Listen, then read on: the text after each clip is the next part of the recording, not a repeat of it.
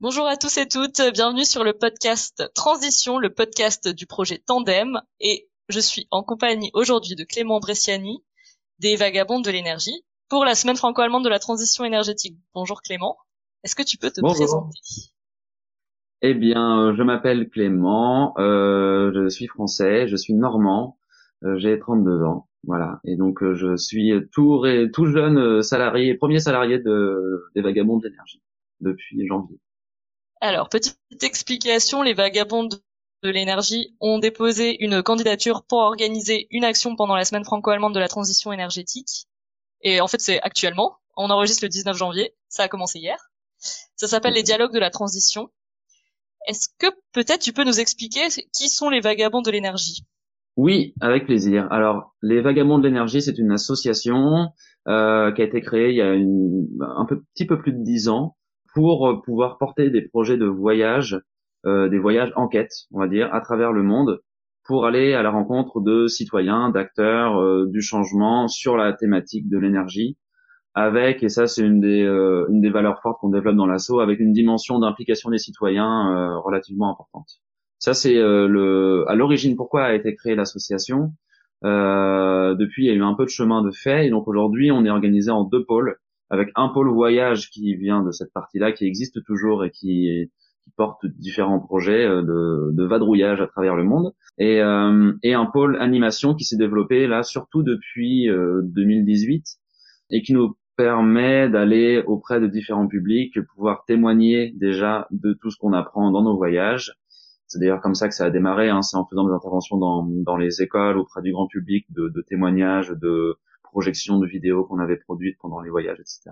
Et puis aussi développer des actions euh, d'animation, d'éducation, de sensibilisation à la transition énergétique, qui soient pas forcément là euh, adossées à nos contenus de voyage, mais qui du coup s'appuient sur tout un tas d'autres outils qu'on développe, qu'on récupère, qu'on qu'on s'approprie voilà, on, est, on espère être une structure de l'éducation populaire euh, sur la thématique de l'énergie. Alors, avant de passer euh, plus concrètement sur l'action, les dialogues de la transition, moi, je voulais juste revenir sur euh, le concept de voyage alternatif, parce que même si t'as pas donné ce mot-là, ça c'est un mot qui était revenu dans votre candidature. c'est quoi un voyage alternatif? Eh ben c'est une bonne, c'est une très bonne question parce que c'est pas évident à définir et puis chacun peut en faire son idée. Donc non, on n'a pas, on n'a pas notre définition officielle du voyage alternatif, mais bah moi ce que je pourrais dire, pour moi un voyage alternatif c'est un voyage euh, qui serait euh, responsable, épanouissant. Je dirais que pour moi il y a deux termes qui sont importants. Un terme qui fait euh, écho à l'aspect écologique et à l'impact qu'ont nos différents voyages, que ce soit par le déplacement, en prenant beaucoup l'avion par exemple, ou sur place en utilisant tout un tas euh, d'infrastructures qui sont euh, très polluantes, etc. Et puis euh, le côté aussi découverte, aventure, inconnu du voyage qu'on qu'on connaît moins aujourd'hui parce que euh, ben on a beaucoup de, de, de, moyens de déplacement qui nous assurent que l'on sache exactement à quel endroit on va arriver, à quelle heure on va arriver, etc. Et donc des découvertes qui sont peut-être moins euh, euh, moins appréciées, moins subtiles euh, qu'on, par, par le tourisme de masse qu'on peut avoir en en vagabondant, en ayant un voyage un peu plus libre et en se laissant sortir des sentiers battus. Et tout ça dans une recherche du coup ouais de, de vraiment d'épanouissement, de découverte culturelle euh, hors, hors, des circuits classiques, quoi. Qui, qui... Et donc ça, ça nous ouvre à des, des ouais des rencontres euh, qu'on n'aurait jamais fait si on avait tout calculé à l'avance. Euh, euh et donc euh, un voyage plus riche aussi que que parfois on le fait quand on fait des voyages tout préparés, on va dire. Voilà. Et eh ben, je pense que je pense que tu auras en fait euh, l'occasion de, de décrire ça concrètement en expliquant un petit peu la jeunesse des dialogues de la transition, parce qu'à mon avis c'est un peu lié à ça. Est-ce que tu peux nous expliquer comment est né le projet et en quoi il va consister maintenant pendant la semaine de la transition énergétique? Alors, eh ben, euh, dans les différents voyages qui ont été portés par l'association, Antoine, euh, dernier en date ayant voyagé, euh, il est parti pendant un an en Europe chercher des initiatives portées par des citoyens, avec les citoyens, euh, sur la transition énergétique. Et donc, il est parti euh, de France, il a visité plusieurs pays euh, d'Europe, notamment la Belgique, l'Allemagne, euh, euh, les Pays-Bas, le Danemark, etc. Et donc voilà, il est revenu de voyage en juillet dernier. Donc donc on a même débordé sur la partie Covid. Il a été confiné ah au Danemark. Euh, mais avec euh, des gens très sympas dans une communauté autonome qui développait plein de, de, de méthodes alternatives sur, sur plein de sujets. Donc euh, donc c'était assez intéressant. Et donc il a rapporté tout un tas de, de contenus, d'interviews de ces différentes rencontres qu'il a faites. Et donc notamment il s'est retrouvé dans la commune de Sarbeck en Allemagne. Et, et ben ça c'est un des trucs qu'il m'a raconté qui qui est assez qui peut venir illustrer un peu cette idée de voyage alternatif ou de pas avoir des choses trop figées dans le voyage c'est que bah il faisait du stop puisqu'il a beaucoup voyagé en stop et donc il avait euh, je sais pas en ligne de mire une, une ville qu'il voulait rejoindre et puis en fait la personne qui, qui, qui l'a prise en stop lui a parlé de Sarbeck qui était en fait sur sa route il s'était pas aperçu que que là où il était sur son chemin il y avait une commune avec plein de choses intéressantes qui s'y passaient. Et donc euh, finalement il s'est fait déposer dans cette commune de, de Sarbeck et puis euh, il y a passé quelques jours parce que bah euh, c'est une commune qui est assez en avance euh, sur la, question de la transition énergétique. Et donc voilà, il y a trouvé des interlocuteurs euh, passionnants avec qui il a pu échanger. Et, donc voilà. Alors Antoine, de son voyage, il a, il a, déjà produit plusieurs vidéos, plusieurs petits documentaires, mais euh, il n'avait pas encore exploité le, les vidéos qu'il avait pu tourner à Sarbec. Et en fait, L'idée nous est venue en voyant l'appel à projet euh, pour la semaine franco-allemande de la transition énergétique, de dire bah ça pourrait être l'occasion d'aller rechercher ce contenu-là, de le valoriser, de le partager, et puis euh, de le faire vivre aussi à travers un événement euh, qui permettrait de créer du dialogue entre entre deux projets, deux communes de France. Et en fait, il s'avère que donc Sarbeck est en Allemagne, Antoine est passé par par cette ville-là. C'est une ville qui fait 6-7 000 habitants à peu près et, il s'avère que moi j'habite en Normandie près de Rouen et que à côté de chez moi j'ai une ville qui s'appelle Malonnet qui est aussi une ville assez en avance euh, euh, pionnière sur certains sujets de la transition énergétique et qui est aussi une ville qui fait 6-7 000 habitants.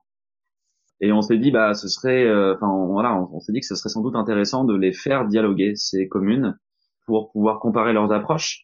Et donc les connaissant toutes les deux on sait que ces deux communes qui ont qui ont envie de faire des choses avec les citoyens on sait que c'est deux communes qui, depuis quand même un certain temps, euh, essayent euh, des méthodes et euh, trouvent des façons de, de, de s'investir et, et, du coup ont matière à, à, témoigner. On les a contactés, on a réfléchi à une façon de faire pour que ce dialogue il soit le plus intéressant possible. et donc on a décidé dans un premier temps de sortir des petites vidéos, des petites capsules vidéo qui, qui viendraient montrer des témoignages et expliquer euh, certains aspects des projets de chacun chacune en amont d'un événement qui du coup aura lieu le 27 janvier, qui est un, un, webinaire qui va durer une heure et demie, deux heures, et qui va permettre là un vrai dialogue en direct avec les deux communes, entre les deux communes, et euh, aussi avec les, tous les différents participants, tous les spectateurs qui seront présents, qui euh, seront sans doute curieux d'en savoir un peu plus. On sait que ces deux communes, et c'est aussi ça qui nous intéressait, deux communes qui ont des approches euh, différentes de la transition avec les citoyens. Ces deux communes, tiens, on, on, dans le secteur de la transition énergétique, on s'en rend compte, j'imagine dans plein d'autres secteurs aussi, euh, que les cultures françaises et allemandes sont, sont vraiment pas pareilles. Et euh, en tout cas sur la thématique de l'écologie, eh ben, on est deux pays qui n'ont pas les mêmes façons de faire de l'écologie, qui placent pas euh, les priorités au même endroit, qui n'ont pas les mêmes euh, comment dire structures juridiques, euh, qui n'ont pas les mêmes contextes législatifs. Et donc en fait, on a des, des façons de faire qui peuvent être euh, complètement différentes, alors qu'elles partent d'envies qui sont similaires. Et donc et donc euh, on se dit que bah on a tout intérêt peut-être à s'inspirer de ces pratiques-là et que ça peut générer des idées, des envies de part et d'autre, et qu'en tout cas on, a tout intérêt à essayer de s'enrichir de nos différentes pratiques. Alors juste une petite question puisque tu dis qu'elles sont toutes les deux pionnières de la transition énergétique. Est-ce que tu as un exemple euh, d'initiative ou de choses qu'elles ont mis en place euh, pourquoi, pourquoi elles sont pionnières? Qu'est-ce qu'elles ont fait de spécial? Alors, euh, Sarbeck en Allemagne est une commune qui, sur son territoire, produit quatre fois plus d'électricité qu'elle n'en consomme, et uniquement avec du renouvelable. Donc déjà en soi, c'est assez remarquable. et la composante supplémentaire, c'est que euh, une partie de cette énergie renouvelable a été financée par les citoyens en co-investissement. Et ça, c'est une particularité assez forte en Allemagne. les citoyens investissent plus facilement que les Français dans la transition et dans des projets locaux d'énergie renouvelable. C'est un peu plus culturellement présent de, de monter des sociétés d'investissement à ce niveau-là. Euh, donc ça, on a envie d'en parler, on a envie d'en savoir un peu plus. On sait aussi que le contexte allemand est, différent du contexte français, donc ça peut expliquer certains choix. C'est-à-dire qu'en Allemagne, l'électricité est quand même beaucoup plus chère qu'en France, quasiment deux fois plus chère. Donc, euh, bah, c'est plus facile de rendre un projet d'énergie renouvelable rentable qu'en France.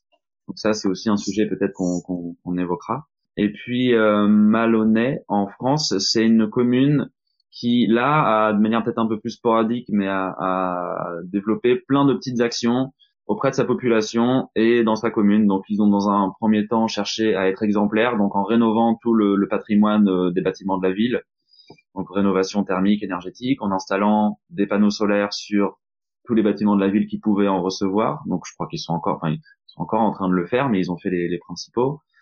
Euh, ils ont développé un réseau de chaleur biomasse euh, couplé au gaz, euh, donc euh, ça qui permet aussi de, de pas agir uniquement sur l'aspect électricité, mais aussi sur l'énergie euh, chaleur. Euh, voilà. Et puis ils ont pas mal d'actions qui visent à se rapprocher de la population. Euh, notamment, ils ont fait une, opération en 2019 qui s'appelait le défi la transition France et quartier et qui est en fait une façon de rassembler plusieurs familles de la commune volontaires en équipe chaque équipe euh, travaillait sur une thématique particulière, l'alimentation, les déchets, la biodiversité, l'énergie, etc. Aller rencontrer des acteurs, aller euh, chercher des idées, essayer de développer de nouvelles actions euh, dans leur quotidien euh, chez eux, et puis aussi de l'action collective à l'échelle de, de, la commune. Donc, donc voilà. En, ce sens-là, on, ces deux communes qui sont respectivement dans leur pays assez reconnues pour les démarches qu'elles ont entreprises, et, euh, et elles n'ont pas fait de la même manière. Donc on pense que ce serait euh, enrichissant de pouvoir partager déjà au grand public euh, ces pratiques-là, au grand public, mais pourquoi pas aussi à d'autres collectivités. Nous, on a très envie qu'il y ait des élus ou des agents de collectivité, mais des décideurs, si possible, qui, qui, soient présents et qui assistent à l'échange pour pourquoi pas s'inspirer de ces de ces communes-là. Et puis on a, ouais, ouais on a envie de, de, de partager euh, ces pratiques-là, de donner envie de s'investir, que les citoyens euh, euh comprennent, enfin comprennent, euh, découvrent que c'est possible de, de s'impliquer sur un territoire dans des actions, qu'il y a plein de façons de le faire. Et voilà, aujourd'hui, on, on, constate de plus en plus qu'on est dans une phase quand même de prise de conscience citoyenne globale des enjeux sur la transition euh, même si euh, on a une année Covid qui nous fout un peu tout en l'air, mais quand même il y a une prise de conscience et on, on remarque qu'il y a une demande des citoyens de savoir comment ils peuvent agir. En tout cas, nous, en tant que structure locale, c'est quelque chose qu'on nous demande souvent. Mais alors moi, comment je peux faire en tant que citoyen, euh, euh, mis à part économiser un peu de chauffage chez moi, euh, euh essayer d'avoir un comportement un peu éco-responsable Est-ce que moi, je peux m'investir sur mon territoire, auprès de ma commune, auprès de qui, pour pouvoir faire des choses pas uniquement tout seul dans son coin? Donc euh, voilà, on a envie de participer à ça, de donner des clés aussi d'action pour les citoyens. J'ai quelques questions sur euh, le fait de, de, de, travailler avec des Allemands. Je sais pas si euh, pour vous, les vagabonds de l'énergie, c'était c'était votre première, on va dire, coopération franco-allemande?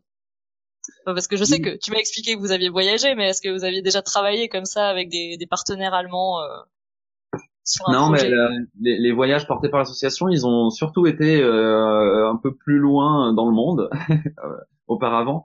Donc on n'a pas eu l'occasion, ou alors si les tout premiers vagabonds, ceux qui ont créé l'assaut il y a 10 ans, ils étaient passés par l'Allemagne, et...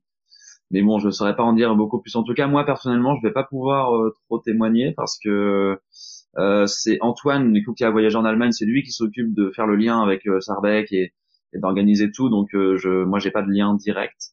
Euh, donc euh, non, on n'a pas beaucoup d'expérience de travailler avec l'Allemagne. Pour l'instant, de la maigre expérience qu'on a sur ce projet-là, en tout cas, euh, ça se passe plutôt bien. Ils étaient très contents qu'on les sollicite pour qu'ils participent à cet événement-là.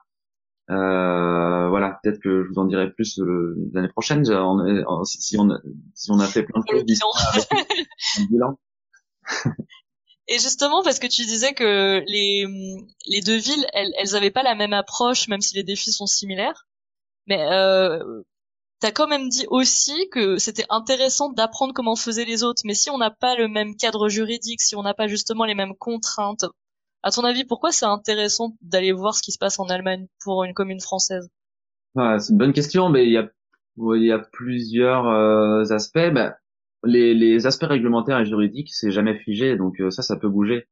si on a des pratiques qu'on trouve vertueuses, qu'on voit dans un pays ou dans un autre, et eh ben on peut s'en inspirer, on peut euh, essayer d'influencer nos décideurs politiques pour euh, prendre telle, telle, ou telle décision. Donc euh, c'est pas parce qu'on a des contextes qui sont différents qu'on peut pas on peut pas s'inspirer de, de, de, ce qui se fait ailleurs quand même quoi.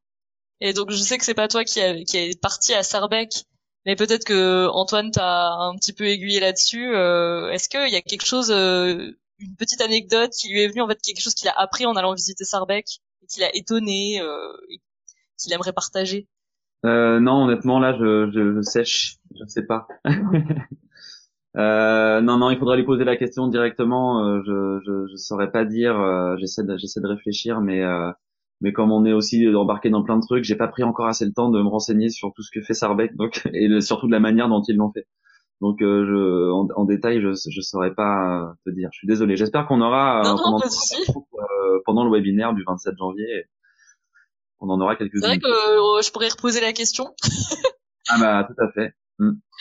Euh, alors on a un petit peu évoqué le Covid, donc euh, à part en dehors du fait que ça a clairement eu un impact sur le voyage d'Antoine puisqu'il a été bloqué au Danemark, est-ce que on va dire que la crise sanitaire a eu un, impact sur votre action ou, en fait comme finalement vous avez eu l'idée en voyant euh, l'annonce du concours, on était déjà dans la crise, donc vous l'avez pensé en fonction de la crise?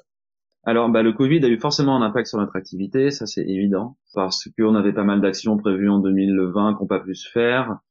Euh, malgré tout, on s'en est pas trop mal tiré parce que euh, on était sur une année de transition, on avait beaucoup de travail administratif à faire pour euh, faire transiter l'assaut d'une asso bénévole à une asso qui commence à accueillir des salariés.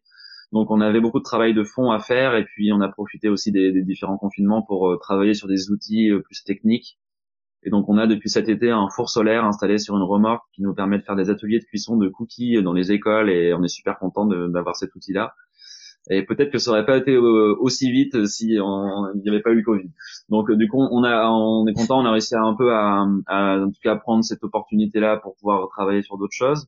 Après, sur l'action là de la semaine transition euh, franco-allemande, non, nous on a on a on a su assez tardivement en fait qu'il y avait cette euh, opportunité là, donc euh, donc on ça a été pour nous à partir de décembre qu'on a qu'on a qu'on a commencé à travailler dessus. Donc du coup bah oui on a déjà un, un roulement on va dire Covid et une façon de fonctionner qui qui est un peu rodée. Euh, Évidemment, s'il n'y avait pas eu le Covid, on aurait envisagé une rencontre euh, peut-être en physique ou, on aurait fait les choses autrement. Peut-être que ça aurait pas été les mêmes communes aussi éloignées. On aurait peut-être choisi deux communes plus proches. Je saurais pas en fait de dire, mais en tout cas, on aurait forcément essayé de, de faire des choses un peu plus en, en présentiel.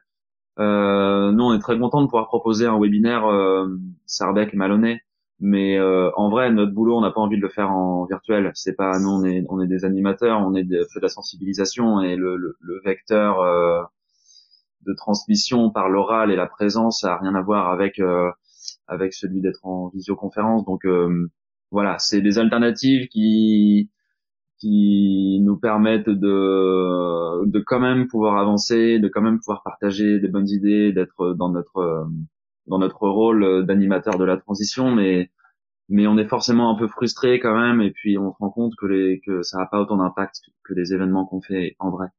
Donc, euh, donc voilà, on est très content de le faire. On espère pouvoir peut-être euh, concrétiser ça une prochaine fois euh, de manière un, un peu plus conviviale euh, quand ce sera possible, quoi. Et euh, bah, vous avez quand même réussi à vous adapter malgré tout parce que vous fournissez là un contenu euh, quasiment quotidien pendant toute la semaine franco-allemande de la transition énergétique. Entre le 18 et le 31, il y aura quelque chose sur la page Facebook tous les jours.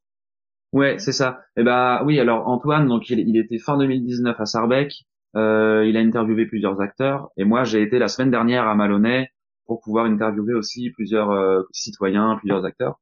Donc on sort là, on a commencé euh, hier, euh, donc euh, lundi, euh, 18, euh, à sortir des vidéos qui font parler les gens de ces deux communes-là. Donc c'est des, c'est des petites capsules vidéo de 2-3 minutes. on en sort une par jour, donc il va y en avoir 6 en tout, 3, 3 dans chaque commune. Et donc c'est des vidéos qui permettent bah, de, de faire le focus sur une une une initiative, une particularité de chacune des deux communes. L'idée étant de donner envie aux gens de, de nous rejoindre évidemment le 27 où on va là passer du temps à discuter et on pourra rentrer plus dans le détail des, des actions des deux communes. Donc c'est un peu des teasers euh, euh, qu'on sort. Voilà. Est-ce que tu as un conseil pour euh, pour des personnes qui aimeraient euh, réaliser des actions un peu similaires, euh, une sorte de bah, de festival en ligne en fait, comme ce que vous êtes en train de faire?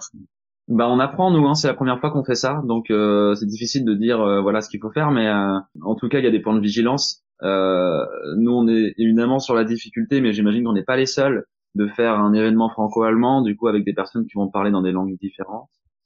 Donc, euh, il faut faire attention à la plateforme qu'on va utiliser. Il faut bien sûr faire appel à des interprètes professionnels parce que c'est hyper dur comme boulot et que et qu'on a besoin que le, les, la parole de chacun soit bien retranscrite. Il faut bien préparer son animation parce que euh, c'est important de cadrer un peu euh, les messages qu'on a envie de faire passer. Euh, sinon, bah, les invités ils parleront de ce qu'ils vont et de ce qu'ils veulent, pardon. Et ils ont tellement de choses à dire que si on a envie nous de les de les, de les diriger vers plus des aspects euh, participation citoyenne par exemple euh, ou investissement local etc donc il faut bien préparer tout ça. Et euh, de son côté et avec les intervenants aussi. Voilà. Après euh, bah évidemment il y a un gros travail à faire sur la communication mais on, on on verra s'il y a du monde à notre webinaire. On pourra peut-être euh, après se permettre de donner des conseils, mais pour l'instant, euh, on, on, espère que le travail de communication qu'on fait, en tout cas, va, va suffire à, à, ramener un peu de monde. Alors, ce sera quoi vos prochains projets après ces, ces dialogues de la transition? Est-ce qu'il y a une suite déjà pour Sarbec et Maloney? Ouais, bah pour euh, Sarbec et Maloney, nous on aimerait beaucoup pouvoir euh, se faire rencontrer plusieurs acteurs des deux communes euh, dans un premier temps, on avait une idée de cette année, donc encore dans une année un peu Covid, de développer des podcasts et de se mettre en partenariat avec potentiellement des radios locales de chacune des deux communes pour pouvoir échanger euh, euh, et du coup avoir un, un, auditoire un peu plus important, avoir une audition un peu plus locale. Donc euh, on a envie de faire ça cette année. Voilà, on sait pas jusqu'à jusqu'à quoi ça va nous amener, mais euh, mais l'Allemagne c'est pas très loin, on est en Normandie nous, euh, Sarbec c'est pas à l'autre bout non plus, donc on, on se dit euh, c'est c'est une chouette collaboration qui est en train de démarrer, on espère qu'on va pouvoir euh, continuer et puis se rencontrer en vrai un jour. Ce que tu es en train de décrire en fait, c'est une coopération tandem sans enfin sans être pensé passer par nous, mais malgré tout, hein, c'est exactement la même chose. On fait on fait déjà on accompagne des des partenariats de ville en fait, comme ça. C'est souvent des villes qui sont jumelées à la base mais du coup elles, elles, euh, partagent, elles échangent autour des thèmes euh, énergie-climat, euh, les initiatives locales en matière de transition énergétique, de participation citoyenne, voilà. Et eh ben avec plaisir pour travailler avec vous hein, sur le développement de cette, de cette idée. Tout à fait. Euh, et puis sinon, bah, je sais pas si tu veux nous parler des autres projets que vous avez au Vagabond de l'énergie là pour l'année qui vient? Oui, bah, avec plaisir. Euh, ben, on est sur pas mal de fronts différents. Euh, alors bah le, pôle voyage, c'est sûr qu'il est pas très très vivant en ce moment euh, à cause à cause du Covid, donc on a plutôt décidé de d'orienter nos actions vers vers l'animation. Et puis le fait euh, d'avoir d'être passé à une association salariée là depuis janvier, euh, ça implique aussi d'être un peu plus vigilant à nos actions et de du coup de privilégier des des partenariats et des prestations qui qui font vivre l'association. Donc euh, ça nous demande forcément de, de réadapter un peu nos, nos actions. Donc euh, notre outil euh, dont on est super content, dont, dont j'ai déjà parlé, le, le, le four solaire, euh, c'est un outil qu'on va utiliser beaucoup cette année. Donc il faut s'imaginer hein, euh, une soixantaine de miroirs sur une structure métallique qui renvoie vers une, un gros four sur lequel on peut on peut cuire énormément de choses. Euh, on l'a installé sur une remorque et donc on va de festival en festival, on va dans les écoles sur des différents événements publics aussi euh, pour pouvoir faire des ateliers de cuisson solaire. Et c'est un outil qui est super parce qu'il permet de, il est hyper complet quoi. Il permet de, parler de l'alimentation, il permet de, parler de l'énergie, il permet de parler de la mobilité, mais on peut aussi avec les enfants aborder des questions euh, d'astronomie euh, avec des étudiants, des questions un peu plus techniques sur de la des maths ou de la physique en tout cas, c'est un support euh, qu'on qu'on adore utiliser et qui fonctionne très bien. Et en plus, on mange des cookies. Euh, et on fait des on fait des cookies euh, 100% normands, donc avec des ingrédients 100% locaux. Alors, il n'y a pas de chocolat dans nos cookies, mais plutôt du caramel au beurre salé. Ah bah oui. Faut rester normand. Faut rester normand, voilà. On est fiers de notre caramel au beurre salé, il est bon. Donc, euh, autant on pourrait faire le voyage du four solaire de Maloney à Sarbec. Et eh ben pourquoi pas, par exemple. Alors après, il est, il est quand même pas fait pour faire de, de trop trop longues distances. Hein. Ça reste un prototype euh, euh, qui vaut ce qu'il vaut. Euh, donc on essaie de, de pas trop le faire vadrouiller trop loin de, de chez nous. Puis c'est le but aussi, c'est qu'il serve surtout en, en, local. Mais pourquoi pas hein, On imaginerait aussi pouvoir le, le, faire vadrouiller un peu plus loin de temps en temps. Euh, donc voilà, on va être euh, à Rouen. il va être exposé ce four pendant deux mois sur les mois de mai et juin avec euh une asso qui s'appelle Science Action. on va aussi aller dans une commune à côté de Rouen qui s'appelle Louviers pour faire des, ateliers de cuisson de cookies solaires. Voilà, on a différentes choses qui se passent. On a des cycles d'intervention, enfin des interventions dans les, en milieu scolaire, donc en primaire, collège, lycée. On intervient auprès de différents partenaires en ce moment. Euh, on développe aussi un partenariat avec la métropole de Rouen pour travailler avec l'espace info énergie pour proposer des animations grand public. Euh, on a voilà, on a pas mal de, de, petites choses qui se qui se passent. On, on attend aussi que que les choses se libèrent un peu pour pouvoir refaire des, des projections vidéo, faire des soirées débats. Euh, on a aussi cette année en 2020 euh, accumulé plusieurs jeux de société autour de l'énergie, dont un jeu qui est allemand d'ailleurs et et qui est, qui est, assez intéressant. Et donc, euh, on a très hâte aussi de pouvoir les utiliser ces jeux-là et de proposer des, des, soirées jeux de société, mais avec une, thématique un peu énergie climat. On développe nous aussi nous-mêmes des, des, jeux et des activités. Donc, on, on, intervient par exemple auprès de centres sociaux euh, en faisant des jeux de rôle. Euh, euh, par exemple, on fait un jeu de rôle autour de, de l'énergie qui simule un conseil municipal dans lequel chaque participant se met dans la peau d'un habitant d'un petit village avec ses sensibilités, ses croyances, euh, ses convictions, ses envies. Et puis euh, et puis bah on doit on a besoin de faire des choix au sein de la commune euh, pour la transition énergétique et bah chacun va apporter ses idées en fonction de, de du personnage dans, dans lequel il est. Euh, L'idée étant d'ouvrir le débat bien sûr et de montrer que que, que la transition énergétique c'est un sujet compliqué euh, que c'est un sujet qui aborde plein de notions complexes, qu'il y a plein de façons de le voir, que c'est un sujet qui est à la fois technique, euh, social, euh, juridique, etc. Et que euh, et que bah c'est important de pouvoir confronter les différents points de vue avant de avant de, de se faire une idée, avant de, avant d'arrêter ses idées, j'ai envie de dire plutôt quoi. C'est nous en tout cas au sein des vagabonds, ça fait, je vais parler plus pour ma part, mais ça fait une dizaine d'années que je suis vraiment impliqué dans dans la transition énergétique au travers de, de différentes actions, différents projets. J'ai l'impression d'être toujours en constante, euh, en perpétuelle remise en question par rapport à mes croyances et à mes convictions, parce que l'énergie, c'est un, un domaine qui évolue très très vite, très très fort, euh, avec beaucoup de changements, avec beaucoup de nouveautés tout le temps, et et, euh, et donc c'est difficile parfois de se faire son idée et il n'y a pas une façon de faire la transition énergétique, sinon ce serait ce serait simple, on, irait tous dans ce sens-là et ça irait. Donc, euh, voilà, on est content de pouvoir faire du débat avec des gens, d'amener des idées, des réflexions. On n'est pas du tout, euh, on se place pas du tout en tant que que sachant absolu euh, qui euh, dit aux autres comment il faut faire, mais plutôt en tant que en tant que passeur de savoir, passeur d'idées, en tant que ou, ou euh, je sais pas ouvreur de réflexion, je sais pas si ça se dit, mais en tout cas voilà, le rôle qu'on essaie de prendre un peu, il est il est d'amener les gens à se poser des questions, à essayer de se poser les bonnes questions et à essayer de, de donner les, des outils pour trouver les bonnes réponses. Merci, merci beaucoup pour ce, ce témoignage euh, très riche. Et merci, euh, merci pour euh, ton temps, merci pour votre action, bon courage pour toute la semaine. Et puis on se retrouve le, le 27 janvier. Ça marche, et ben n'hésitez pas à en parler autour de vous. En tout cas, j'espère que ce sera le cas grâce à ce petit podcast. Et puis on se retrouve le 27 alors.